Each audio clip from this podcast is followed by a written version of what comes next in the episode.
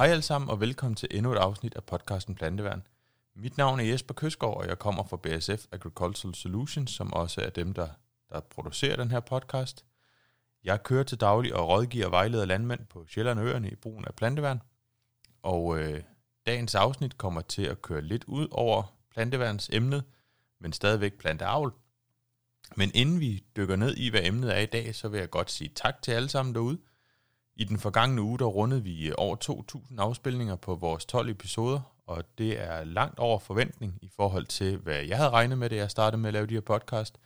Og jeg kan også se på sociale medier, at folk begynder at henvise til vores podcast og vores emner i de forskellige øh, planteværnsgrupper eller planteavlsgrupper, jeg følger på Facebook.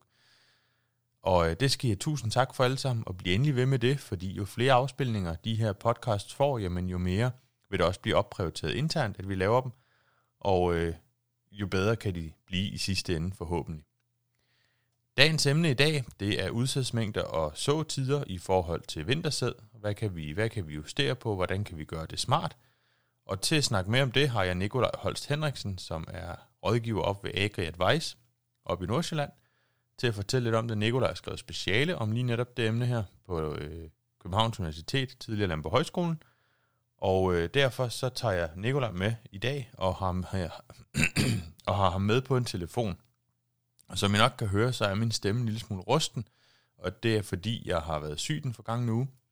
Og øh, netop også derfor har jeg Nikolaj med på en telefon, og ikke sidder fysisk sammen med ham. Jeg skal se, om jeg kan ringe Nikolaj op, og øh, kommer jeg til at hoste undervejs, så må I meget undskylde, men øh, lad os se, om vi kan få Nikolaj med på en linje her, og så få startet dagens podcast. Hej Jesper. Goddag Nikolaj, og øh, velkommen til podcasten. Jo, tak. Nikolaj, øh, nu kan vi jo høre, at du sidder i bilen, du er på vej på kundemøde, så øh, vi har lidt begrænset tid at køre på. Men øh, lad os lige starte ud med, hvem er, hvem er Nikolaj egentlig, og hvordan, øh, hvordan er du blevet konsulent op ved, ved Agri Advice øh, i forhold til, til dagens emne? Jamen, øh, jamen som sagt hedder Nikolaj og øh, arbejder som rådgiver for Agri Advice, som øh, ejer af Hans Jørgen Bak. Ja.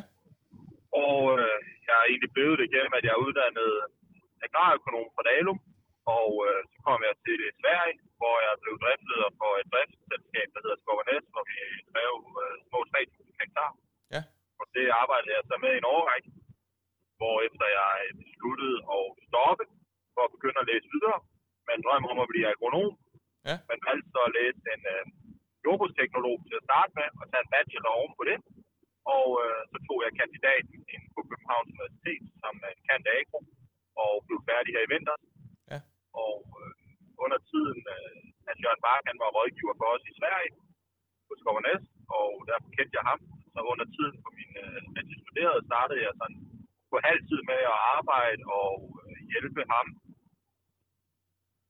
forskellige, ja, til at starte med lidt EU-ansøgninger og så videre, og så mere og mere, og øh, så startede jeg egentlig i 18 på halv tid, og da jeg så blev færdig, så gik jeg over til fuld tid, og har øh, så en, en hel del landbrug, øh, primært på Sjælland og Øerne, og i Sverige, hvor jeg laver alt fra planteavlsrådgivning til økonomi og bedriftsstyring øh, og øh, så videre. Ja. Så det, det er sådan set det. Så det er en Ja. lang, lang tur i skole. Det må man Og, sige. øh, Vi, vi plejer jo at, vi plejer jo at drille dig med, at du er, du er den højst uddannede landmand i Danmark. Og det tænker jeg nok stadigvæk, vi Ja. fortsætter med et stykke tid nu, Nikolaj. Lidt, lidt endnu formentlig. Jeg har i hvert fald taget alle uddannelserne og øh, så videre. Og så skrev jeg så speciale i, i præcisionslandbrug med, med, med fokus på variable udtidsmængder og sådan nogle ting. Så Ja. Ja, det er, jo. Det, er jo, det er jo lidt det, der er, er emnet i dag, det her, specielt i forhold til vintersæden, fordi det er jo det, som de stort set alle sammen kører og laver lige nu, og er ved at, at så det og få det i jorden. Hvor man kan sige, at... Ja, det er jo at, det, øh, det der er vigtigt. Det må man sige. Hvis ikke, øh, hvis ikke man gør det nu, så er der ikke meget at komme efter næste høst jo.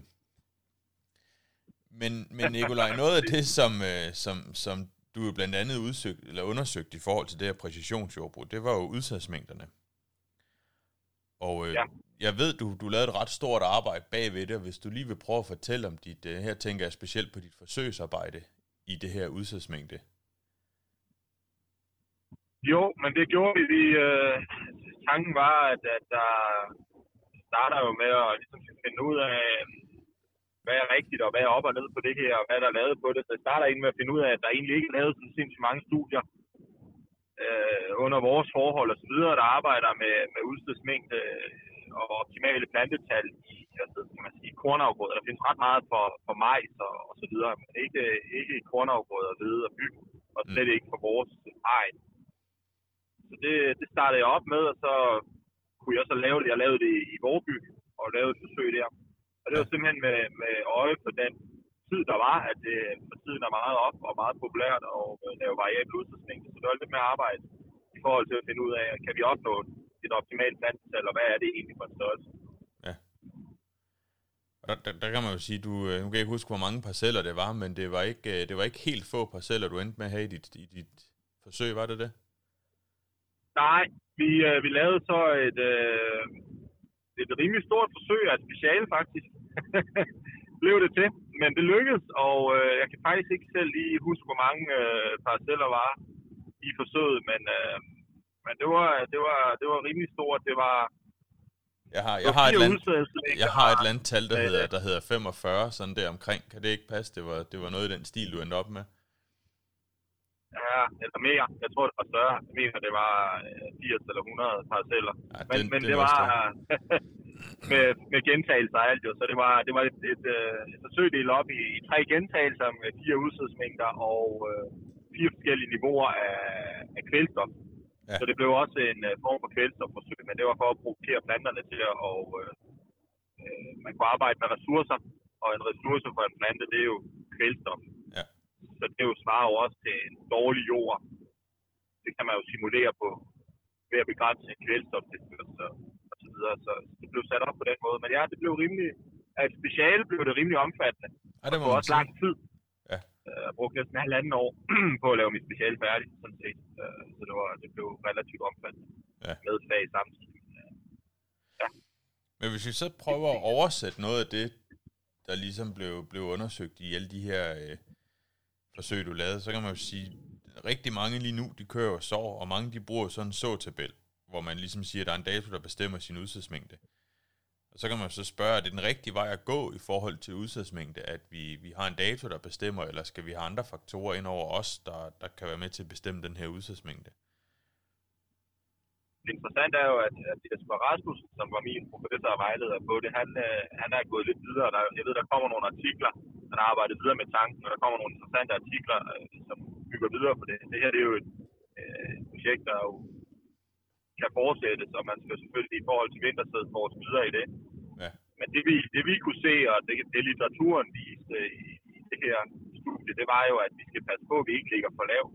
Altså vi får nogle hyperbolske kurver, som, øh, altså en, en buet kurve, som, som jo starter relativt stejlt, hvis man starter fra 0 i udstødsmængde og så øger, jamen, så starter man jo med, en rimelig stejl kurve, og så planer den ud og, og, og går mod flad, øh, eller vandret, kan man sige.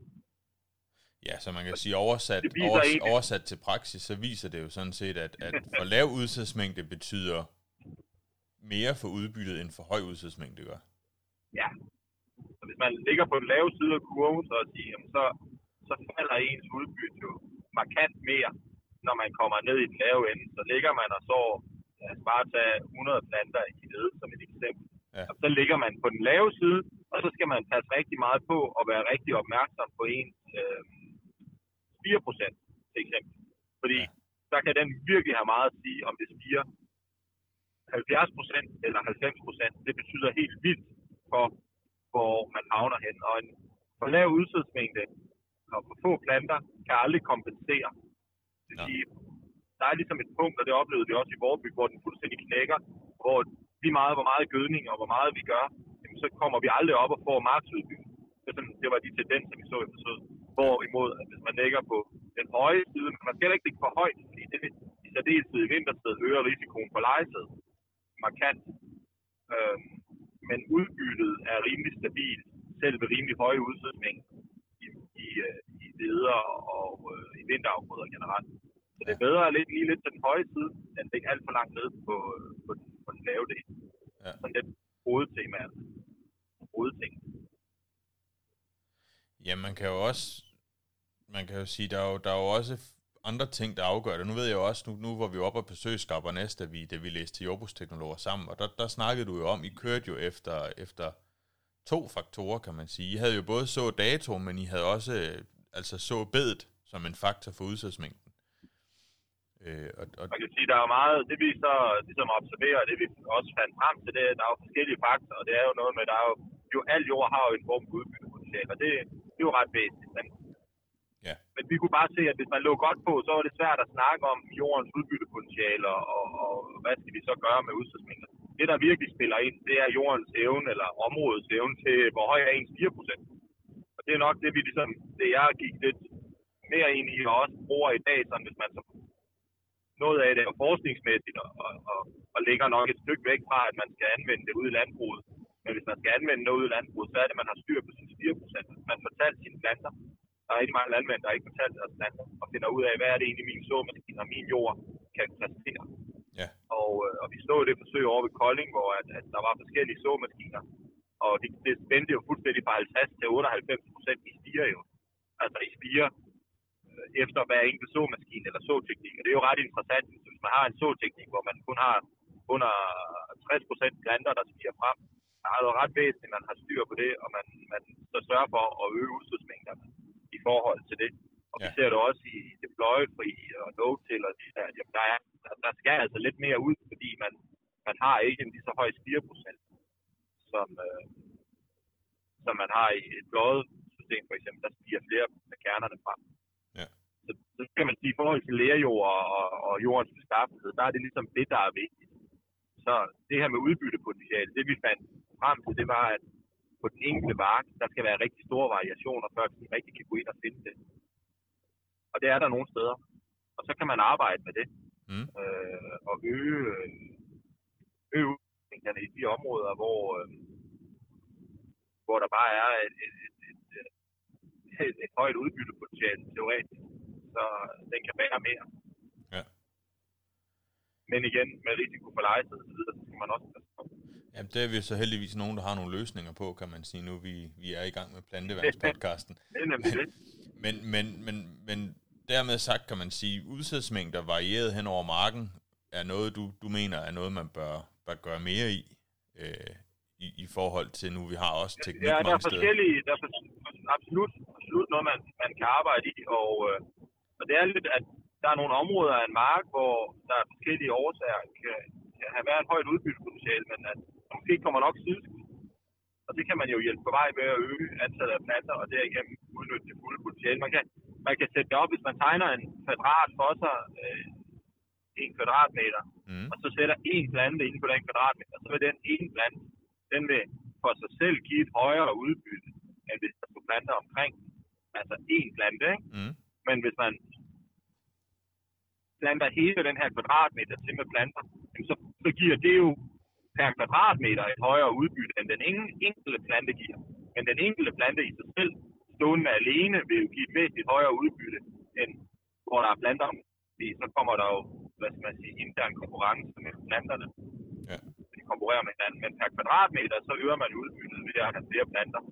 Fordi det er jo klart, at en plant per kvadratmeter, det kommer jo ikke til at give, give særlig højt udbytte. Nok ikke det, vi havner på 10 tons ved, nej, det tror jeg ikke. Det er, der, man, det er det, man skal finde. Det er det punkt, man skal finde jo.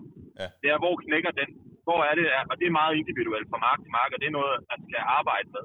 Der findes ja. forskellige systemer. Der findes i dag en 4-5 forskellige øh, produkter, man kan anvende. I Sverige anvender vi meget noget, der hedder Søjle, som er en algoritme, som arbejder, det er et engelsk system, hvor man simpelthen har lavet en algoritme på det her og sagt, at øh, hvis jorden er, har den og den konsistens, og tager en jordprøve, så forventer vi en fremspiring sådan og sådan, og vi forventer, at vi skal have det her, det her plantetal, for at vi opnår det optimale. Så det er egentlig sådan lidt en sort boks med algoritmer, hvor man propper en masse data ind, og jo mere data vi får ind, jo mere ved vi om det her med jordtyper, og hvad er det lige præcis den her jordtype på den her egen kan. Så der er absolut potentiale i det. Men for landmanden selv, så er det jo det, vi altid har gjort, det at starte med at øge udstødsmængden, for eksempel der, hvor man har en lav 4%, og og nede i en lavning, hvor man har, har god humusjord og så videre, og man er lidt bange for lejetid, og det skal vi jo selvfølgelig også huske, at vi kan sprøjte os ud af, så vi skal jo, vi skal jo hele tiden ligge på grænsen, hvor det, hvor det virkelig giver udbytte. Mm. Så kan man altså køre med en lidt lavere udstødsmængde øh, i lavningerne. Det er jo sådan den, den basale måde at gøre det på, som det er lige nu. Ja, og det er jo, det er jo noget af det, vi har gjort i, i mange år, kan man sige. Men kan man, kan man, øh, man der er jo mange, der, der kører med, med nyere majtasker, hvor de faktisk har udbyttekort liggende. Øh, kan, man, kan man ud fra dem fastsætte noget i forhold til gradueret udsatsmængde eller udsatsmængde i det hele taget? Eller, eller skal der flere faktorer ind? Man kan sige, selvfølgelig skal, skal landmandens driftledelse også ind, og han ved godt, hvor han har bakkerne og lavningerne henne. Men, men er der noget for, kan, for udbyttekortene, det, vi, kan lære? Det, vi har, ja, det er en ting, men, men vi kan lige hurtigt tage med i forhold til, øh, når man så vintersted nu, så tror jeg, at man skal huske at starte lavt, og så stige ret markant, så man man stiger ikke på en jævn kurve, men man stiger hurtigere mod. Altså jo længere vi kommer hen mod oktober, jo mere udsæd skal vi øge med. Så vi får en, en, en kraftig stigende kurve i sidste, sidste ende på grund af boosting. Det, det er en ting. Så alle de her systemer, der findes, så er fuldstændig ret i, at man med udbyttekort, og, og det findes der jo rigtig meget af. Så der er forskellige grader af det her, og jeg tror, man, man som landmand kommer langt ved at starte lidt simpelt og prøve at arbejde lidt med det stille og roligt, og der kan udbyttekort være et rigtig godt element. Ja. Skal man virkelig gå i gang med det, og skal man virkelig have noget, der, der siger noget om, hvad er det, jeg skal så her i kilo for at opnå en optimal plantebestand, så er vi altså ude i noget jordprøver og nogle EM38-analyser, før vi ved, hvad vi har med at gøre. Men der er udbyttekortet simpelthen for usikre, fordi udbyttekortet er jo bare, det, det kan jo vise mange ting, man kan ja, ikke helt vide, om det er fordi vand, jorden er lidt vandlidende det område, eller det, det kræver et stort kendskab til sin ejendom. men, ja, men, ja, det er en god start. Både til ejendom, men også til det enkelte år. Man kan sige, udbyttekort fra 18 og 17 har bestemt ikke lignet hinanden, øh, når du lægger dem oven på hinanden. Og vi har lagt, vi har lagt op på, på nogle af vores landbrug op i Advice, så har vi simpelthen lagt ud for at besøge det der brugte Adfarm-program. Ja. Så vi er, vi er i gang med at anvende de forskellige programmer, også Netscores øh, og og hvad der findes. Øhm, vi har brugt Adfarm i år, og, øh, og vi kommer også at prøve at lægge noget ud, hvor vi laver jord, jordanalyser osv. Øhm, ja. Men der har vi prøvet at lave det ud fra udbyttekort. Det kan man godt. Det kræver bare et stort kendskab til ens marker og forståelse af, hvorfor er det, det ser ud, som det gør. Så er der også mulighed i øh, Fieldsense, der anvender så meget af satellitbilleder. Men det kræver bare en stor viden om, hvorfor er det, det er, som det er. Hvad er årsagen til, at der er få planter, eller at der er en dårlig plantebestand i det her område? Er det træ, eller det? Ja. Hvad er det? Lige præcis. Øhm, og det vi også så, og det man kan sige, der, altså, der hvor vi er med for få planter, det er, er der for få planter, så kan vi aldrig, vi kan aldrig kompensere for for få planter. Nej.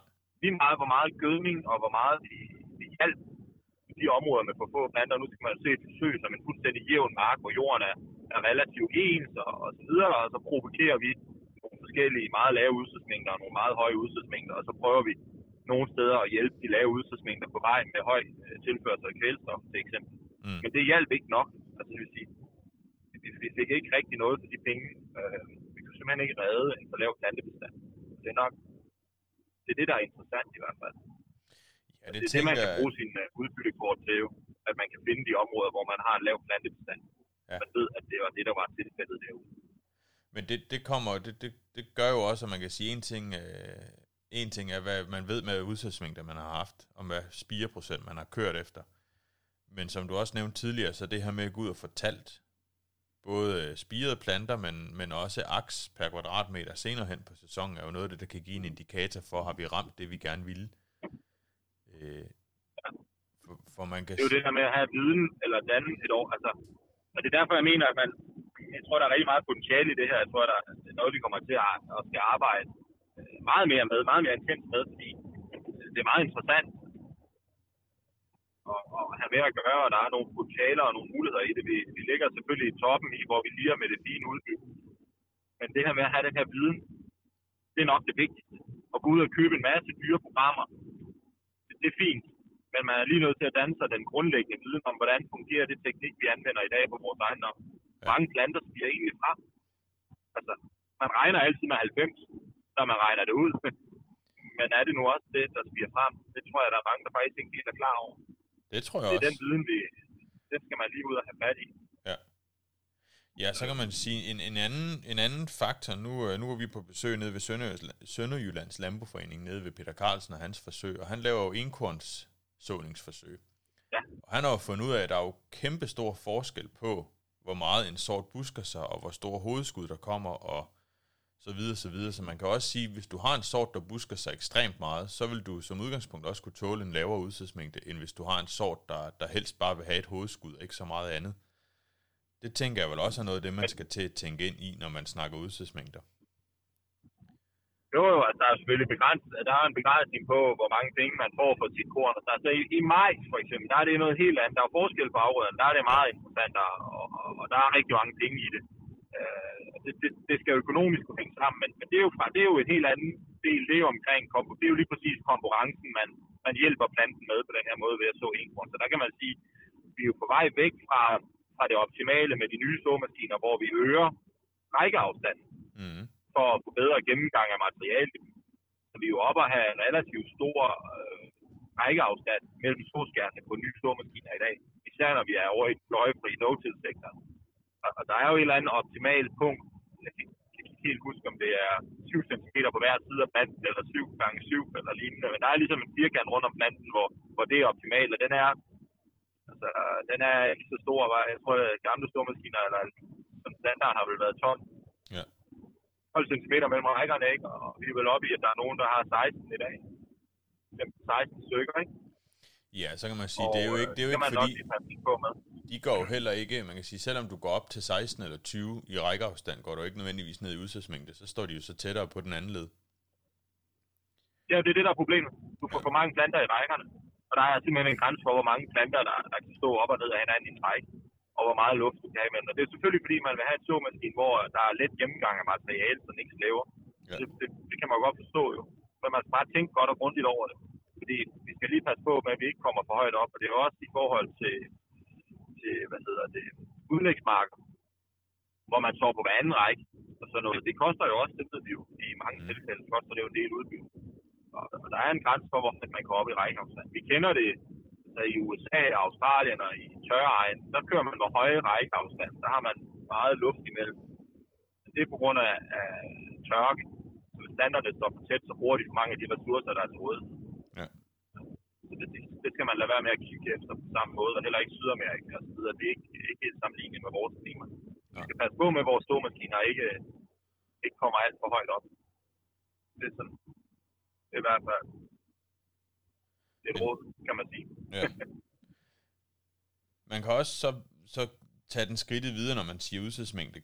Og øh, mange bruger det jo som styringsværktøj, hvor man kan sige, har du ukrudtsproblemer, så, øh, så er det jo altid en, en god tommelfingerregel at øge udsatsmængden.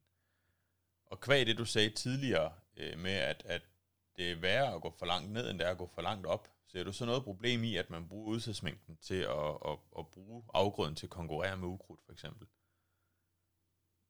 En gang til, Jesper, det er du lige til at, at stille en gang til Ja.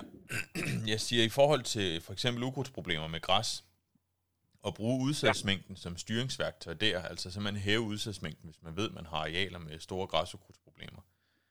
Kvæg det, du sagde tidligere med, med at, at der, det er værre at gå for langt ned i udsatsmængden, end at gå for højt op, ser du så noget problem i, at man bruger udsatsmængden mod græsukrudt for eksempel? Det er klart, at jo, jo flere planter, jo tættere plantbestand vi har, øh, jo større konkurrence har vi. Vi ser det meget i vinterby, hvor det faktisk er relativt sortsafhængigt. Og der har man nogle forsøg, der viser, at der jo virkelig er en markant forskel på, øh, hvor god konkurrence jo øh, er. Ja. Så ja, ja, det er meget interessant, og man kan sige, der ligger jo det her i, og det synes jeg er jo så synd, at man er så negativ over for vægtregulering. Fordi det er ingen grund til at være så negativ overfor. Der er ikke noget, der viser, at vægtregulering er farligt. Det er nogle meget gamle forsøg, hvor man, man synes, man fandt noget i, eller i nogle krise og, og meget dårlig påvisning i bund og grund. Så derfor så er det jo dumt at ligge for lavt for at sikre sig mod noget, som vi bare kan løse med en simpel sprøjtning i mange tilfælde. Ja. Så, og, og de steder, vi har problemer med græsbrug og ukrudt generelt, jamen der er det klart, at en tæt plantebestand, den skygger jo væk Det, det trives jo ikke lige så godt, og det bliver aldrig lige så kraftigt, det er nemmere. Og øh, så må man bare være sig selv bevidst om, at, at så skal man nok ud og formentlig lægge en vægtregulering øh, på et eller andet tidspunkt. Og, øh, men det, det er heller ikke noget problem. Det, det findes der masser af gode muligheder for. Så, så det er helt klart noget. Men det er jo ikke sådan, man kan sige, det har ikke forsket så vildt meget i. men vi har kigget på det, og der findes en masse gode studier omkring det her. Og de ligger jo selvfølgelig i forhold til IPM, øh, hele den IPM, ja. der er, hvor man skal arbejde med forskellige tiltag. Der ved jeg også, at, at øget udstødsmængder og sætter plantebestand, det er jo en del af det også. Ja, det er jo en del af, en del af IPM-værktøjskassen i forhold til ukrudt. Ja, det er det. Ja. ja. Men så, så derfor så, så absolut, og det, det er en sikkerhed.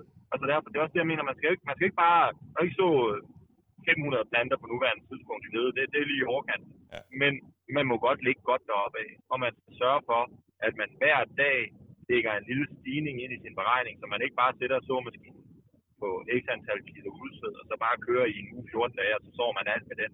Det stiger altså hver dag, og det stiger mere og mere, jo længere vi kommer frem. Og det er altså også noget med konkurrenceevnen over for at gøre. Helt klart. Ja. Så. Interessant. Man kan så sådan ligesom sige som, som afrunding på, på emnet her, hvordan, øh, hvordan ser du fremtiden i forhold til det her? Er det noget, vi kommer til at se som standard, at man kører og, og regulerer sin udsatsmængde ud fra kort og, og de forskellige faktorer, vi så lærer at kende? Det kunne være noget EM38-måling, som du nævnte, eller, eller udbyttekort og græsukrudt. Tror du, det bliver, tror du, det bliver mere almindeligt, at man går mere hen i den stil? Også i, at det er jeg ret sikker på, fordi man får noget maskiner, der kan man, gøre det. Vi får mere og mere teknologi, og GPS er jo allemandser i dag. Så vi får mere og mere teknologi, der kan håndtere de her ting. Så ja. det, det er jeg slet ikke i tvivl om, vi vil se mere af. Så øhm, jo bedre vores analyse og forståelse bliver, jo mere kommer det ind på gårdene. Og, øhm, og jo mere vil man tage ind vi kan se, man kan sige, at, at den her med variabel udstødsmængde, det er sådan set, som jeg ser det i starten, der er rigtig mange svenskerne har været meget med, med den her jare indsensor og så videre i forhold til at variere gødningsmængden. Ja. Det har man arbejdet meget i. Det er fordi, det er, det er lidt simplere at gøre. Men egentlig i bund og grund, noget af det vi også så, det var, at det starter jo sådan set med udstødsmængden. Så hvis man kan opnå en ensartet plantebestand i sin mark, så er det meget nemmere at, at generelt styre sine bekæmpninger igennem sæsonen, både vækstregulering og så videre, og tildeling af gødning. Ja. Fordi så har man jo så har man lagt en ensartet bund, og så er det sådan set det, man, der er udgangspunktet, og det man går fra, det er en ensartet plantebestand. Så man fjerner mange af de problemer, man senere kører og lapper ved at variere gødningsmængder og sådan noget. Fordi man lige pludselig har en, der er en ensartet plantebestand. Ja, så, så jeg er ikke i tvivl om, det er bare et spørgsmål om, at teknologien ligesom skal være der, det skal fungere, det koster lidt penge at gå i gang med. Det er ikke helt gratis. Og skal man virkelig lave den, den rigtige løsning, som også, ligesom det jeg kunne se, at man bliver nødt til, hvis det virkelig skal fungere, så er vi altså over i noget jordprøve, nogle EM38-analyser. Vi er nødt til at vide, hvad det er for noget jord, vi har med at gøre. Ja. Og det kræver altså også en stor indsats af landmanden at komme ud og fortælle og få, få, få dannet sig det her overblik. Så det, det starter egentlig med, at man går ud og fortæller sine planter og finder ud af, hvor ligger vi hen rent fremspiringsmæssigt. Og så lige så stille arbejder sig ind i det. Men ja, ja, det er jeg slet ikke i tvivl om, at, at om 5-10 år, så, så er det noget, vi ser som helt almindelig praksis. Ja. Vi, gør, vi gør det en del i Sverige på, på et par de lidt større gårde over i Sverige. De, de har taget det fuldt til sig og gør det fuldstændig øh, med veje udsatsmængder og kort for alt og, og, øh, og er vældig positiv overfor det. det. Der er et par enkelte gårde i Danmark, der også er, er kommet i gang med det. Så det rykker lige til stille. Det gør det. Ja, det er jo noget, man skal have bygget op, og man kan sige, det, er jo ikke, det bliver jo ikke noget, hvor man køber et, et færdigt program, der bare kan gøre det hele for dig. Du er nødt til selv at have noget viden at putte ind i det, for at få det til at fungere, ja. fordi det er ikke ens for dig og for naboen. Det, det må jo ligesom være udgangspunktet i det. Det, det, det er jo ikke, altså det, det kræver den der, man ligesom kommer ud, og det er derfor, jeg, jeg kan ikke sige det for mange gange med at fortælle planter, men, men, men ligesom, man, man, man er nødt til også at danne sig et overblik over det, og det, så er der rigtig mange gode redskaber. Og der, det kan sagtens starte med udbyttekort og, øh, og en erfaring og viden om, hvor ens øh, dårlige områder er, og øh, hvor der er potentiale og, og sådan. Men, men det er noget, der skal forskes i, på den måde kan man sige universitetsmæssigt, så der kommer nogle, noget, noget god viden om, hvad er det egentlig for noget det her, hvad er det, der sker derude. Det ved vi stadig for lidt om. Og så kræver det noget fodarbejde for landmændene, at de går i gang med det og arbejder med det. Mm som det er lige nu, og dem, der kører sov lige nu, der tror jeg, det bedste råd kan være, lad nu være med at lægge alt for lavt på jeres udsatsmængde. Og, at lægge sådan fornuftigt, hvor I mener, det, det stemmer. Og, øh, og så, så sørg for, at I hver dag stiger i udstødningsmængden. Lav et kort eller en beregning eller et eller andet, så I allerede om morgenen ud så traktoren har hver dag udstødningsmængder for den sår, de kører sår. Så I er sikre på, at I lægger en 4-5 ekstra planter per dag, der går over efteråret. Ja. Fordi mange gange så sår vi jo en, over en 14 dage, måske længere. Det er altså ret vigtigt, at man sørger for, at man ikke bare kører videre med den samme indstilling hele tiden. Bestemt. Har du mere at, at tilføje til emnet her, Nikolaj? For jeg ved, du har, øh, du har et møde, du skal ud til ved en kunde nu her. Så jeg ved ikke, om du har nogen øh, sådan Nej, afsluttende bemærkninger. Vi, vi kom rundt om tingene. Jeg håber, håber, vi fik nævnt det mest. Det er jo et meget, meget stort emne. Vi kan jo snakke om det i mange timer, og øh, der, der kan vises mange grafer. Men jeg synes, vi har fået vendt nogle af de ting, der kan bruges nu her ude i det praksis. Øh, så ja, øge udstyrsmængden løbende, og så øge den øh, lidt mindre til at starte med, og så øge den, øh, øge den mere mod sluttet. Altså, så man hver dag starter måske med at øge 3-4 planter, og når vi kommer lidt længere hen, slut september, så øger man hver dag med, med 5-6 planter i stedet for. Ja. Så man har sådan en, en kurve i forhold til det. Ja. Det er nok det bedste råd, jeg kan give. Og så fortæl planterne. Ja, du er det, jeg skulle til at sige, kom... Få gjort... ud og fortælle jeres planter, som I Ja, få gjort status på, om det så var rigtigt, det vi gjorde, og, og passede det, det vi gik efter så også. Ja. Hvordan var en såteknik? Der er meget, meget forskelligt, hvordan såteknikken er. Det er meget vigtigt at vide. Ja. Og så er det, det er ligesom starten på det. Ved du hvad, Nicolaj, jeg vil lade det være den, øh, den afsluttende bemærkning på, på øh, det her afsnits emne omkring udsatsmængder og, og så tider. Og øh, så vil jeg sige øh, tak, fordi du var med, Nikolaj. Tog dig tid til det nu her lige mellem to kundebesøg, mere eller mindre. og så, øh, ja. så, så glæder jeg mig til at se, øh, hvor det her det havner hen i fremtiden. Fordi jeg tror også på, at der er et stort potentiale i, at vi, vi får lavet et ensartet grundlag. Og jeg plejer jo at sige, at jeg har den tommelfingerregel, der siger, at vores kemi kan løse rigtig mange ting, men, men et godt håndværk og et godt grundlag, det, det, kan vi altså ikke, øh, det kan vi ikke skabe, hvis det er gået galt. Og det gælder jo også udsatsmængden. Hvis ikke vi har planter nok, så kan vi putte nok så meget hjælpestoffer ovenpå, uden at få, få nok ud af det i forhold til, hvis grundlaget havde været i orden. Ja, det er det. Det er præcis. Det er sådan lidt der, vi lægger. Ikke? Så jo, absolut. Så håber jeg, at folk kunne, kunne høre, hvad jeg sagde, når jeg sidder i en bil. Men det var lige sådan, det var mellem to møder. Sådan blev det mellem to møder med mig, som der var snottet den her uge. Så, øh, så bliver det sådan. Men Nikolaj, du skal have tusind tak for at, at deltage og din tid og så øh, snakkes vi videre om ikke så længe. Tak for det. Det var godt. Ha' en god dag. I lige måde. Hej. Hej. Det var dagens emne i podcasten Plantevand. Jeg håber, du fik noget ud af det. Der var i hvert fald nogle helt konkrete øh, råd og vejledning og lidt kig ud i fremtiden i forhold til gradueret udsatsmængde. Inden vi lige øh, runder helt af, så vil jeg godt slå et slag for, at I går ind og følger os på Facebook under BSF Agricultural Solutions, eller får vores nyhedsbreve via agro.bsf.dk, hvor I kan skrive jer op og læse de nyhedsbreve, vi har derinde nu. Vi øh, forsøger at komme med aktuel råd og vejledning til, hvordan I får mest ud af, af vores produkter inde på både Facebook og på vores, på vores nyhedsbreve inde på nettet. Og igen vil jeg godt lige øh, sige tak til alle jer, der lytter med derude. Jeg er sindssygt glad og stolt over, at I gider høre det, vi laver. Jeg synes, det er super fedt. Og øh, bliv endelig ved med det. Så øh, tusind tak for, at I lyttede med, og vi snakkes ved, eller høres ved næste gang. BASF. We create chemistry.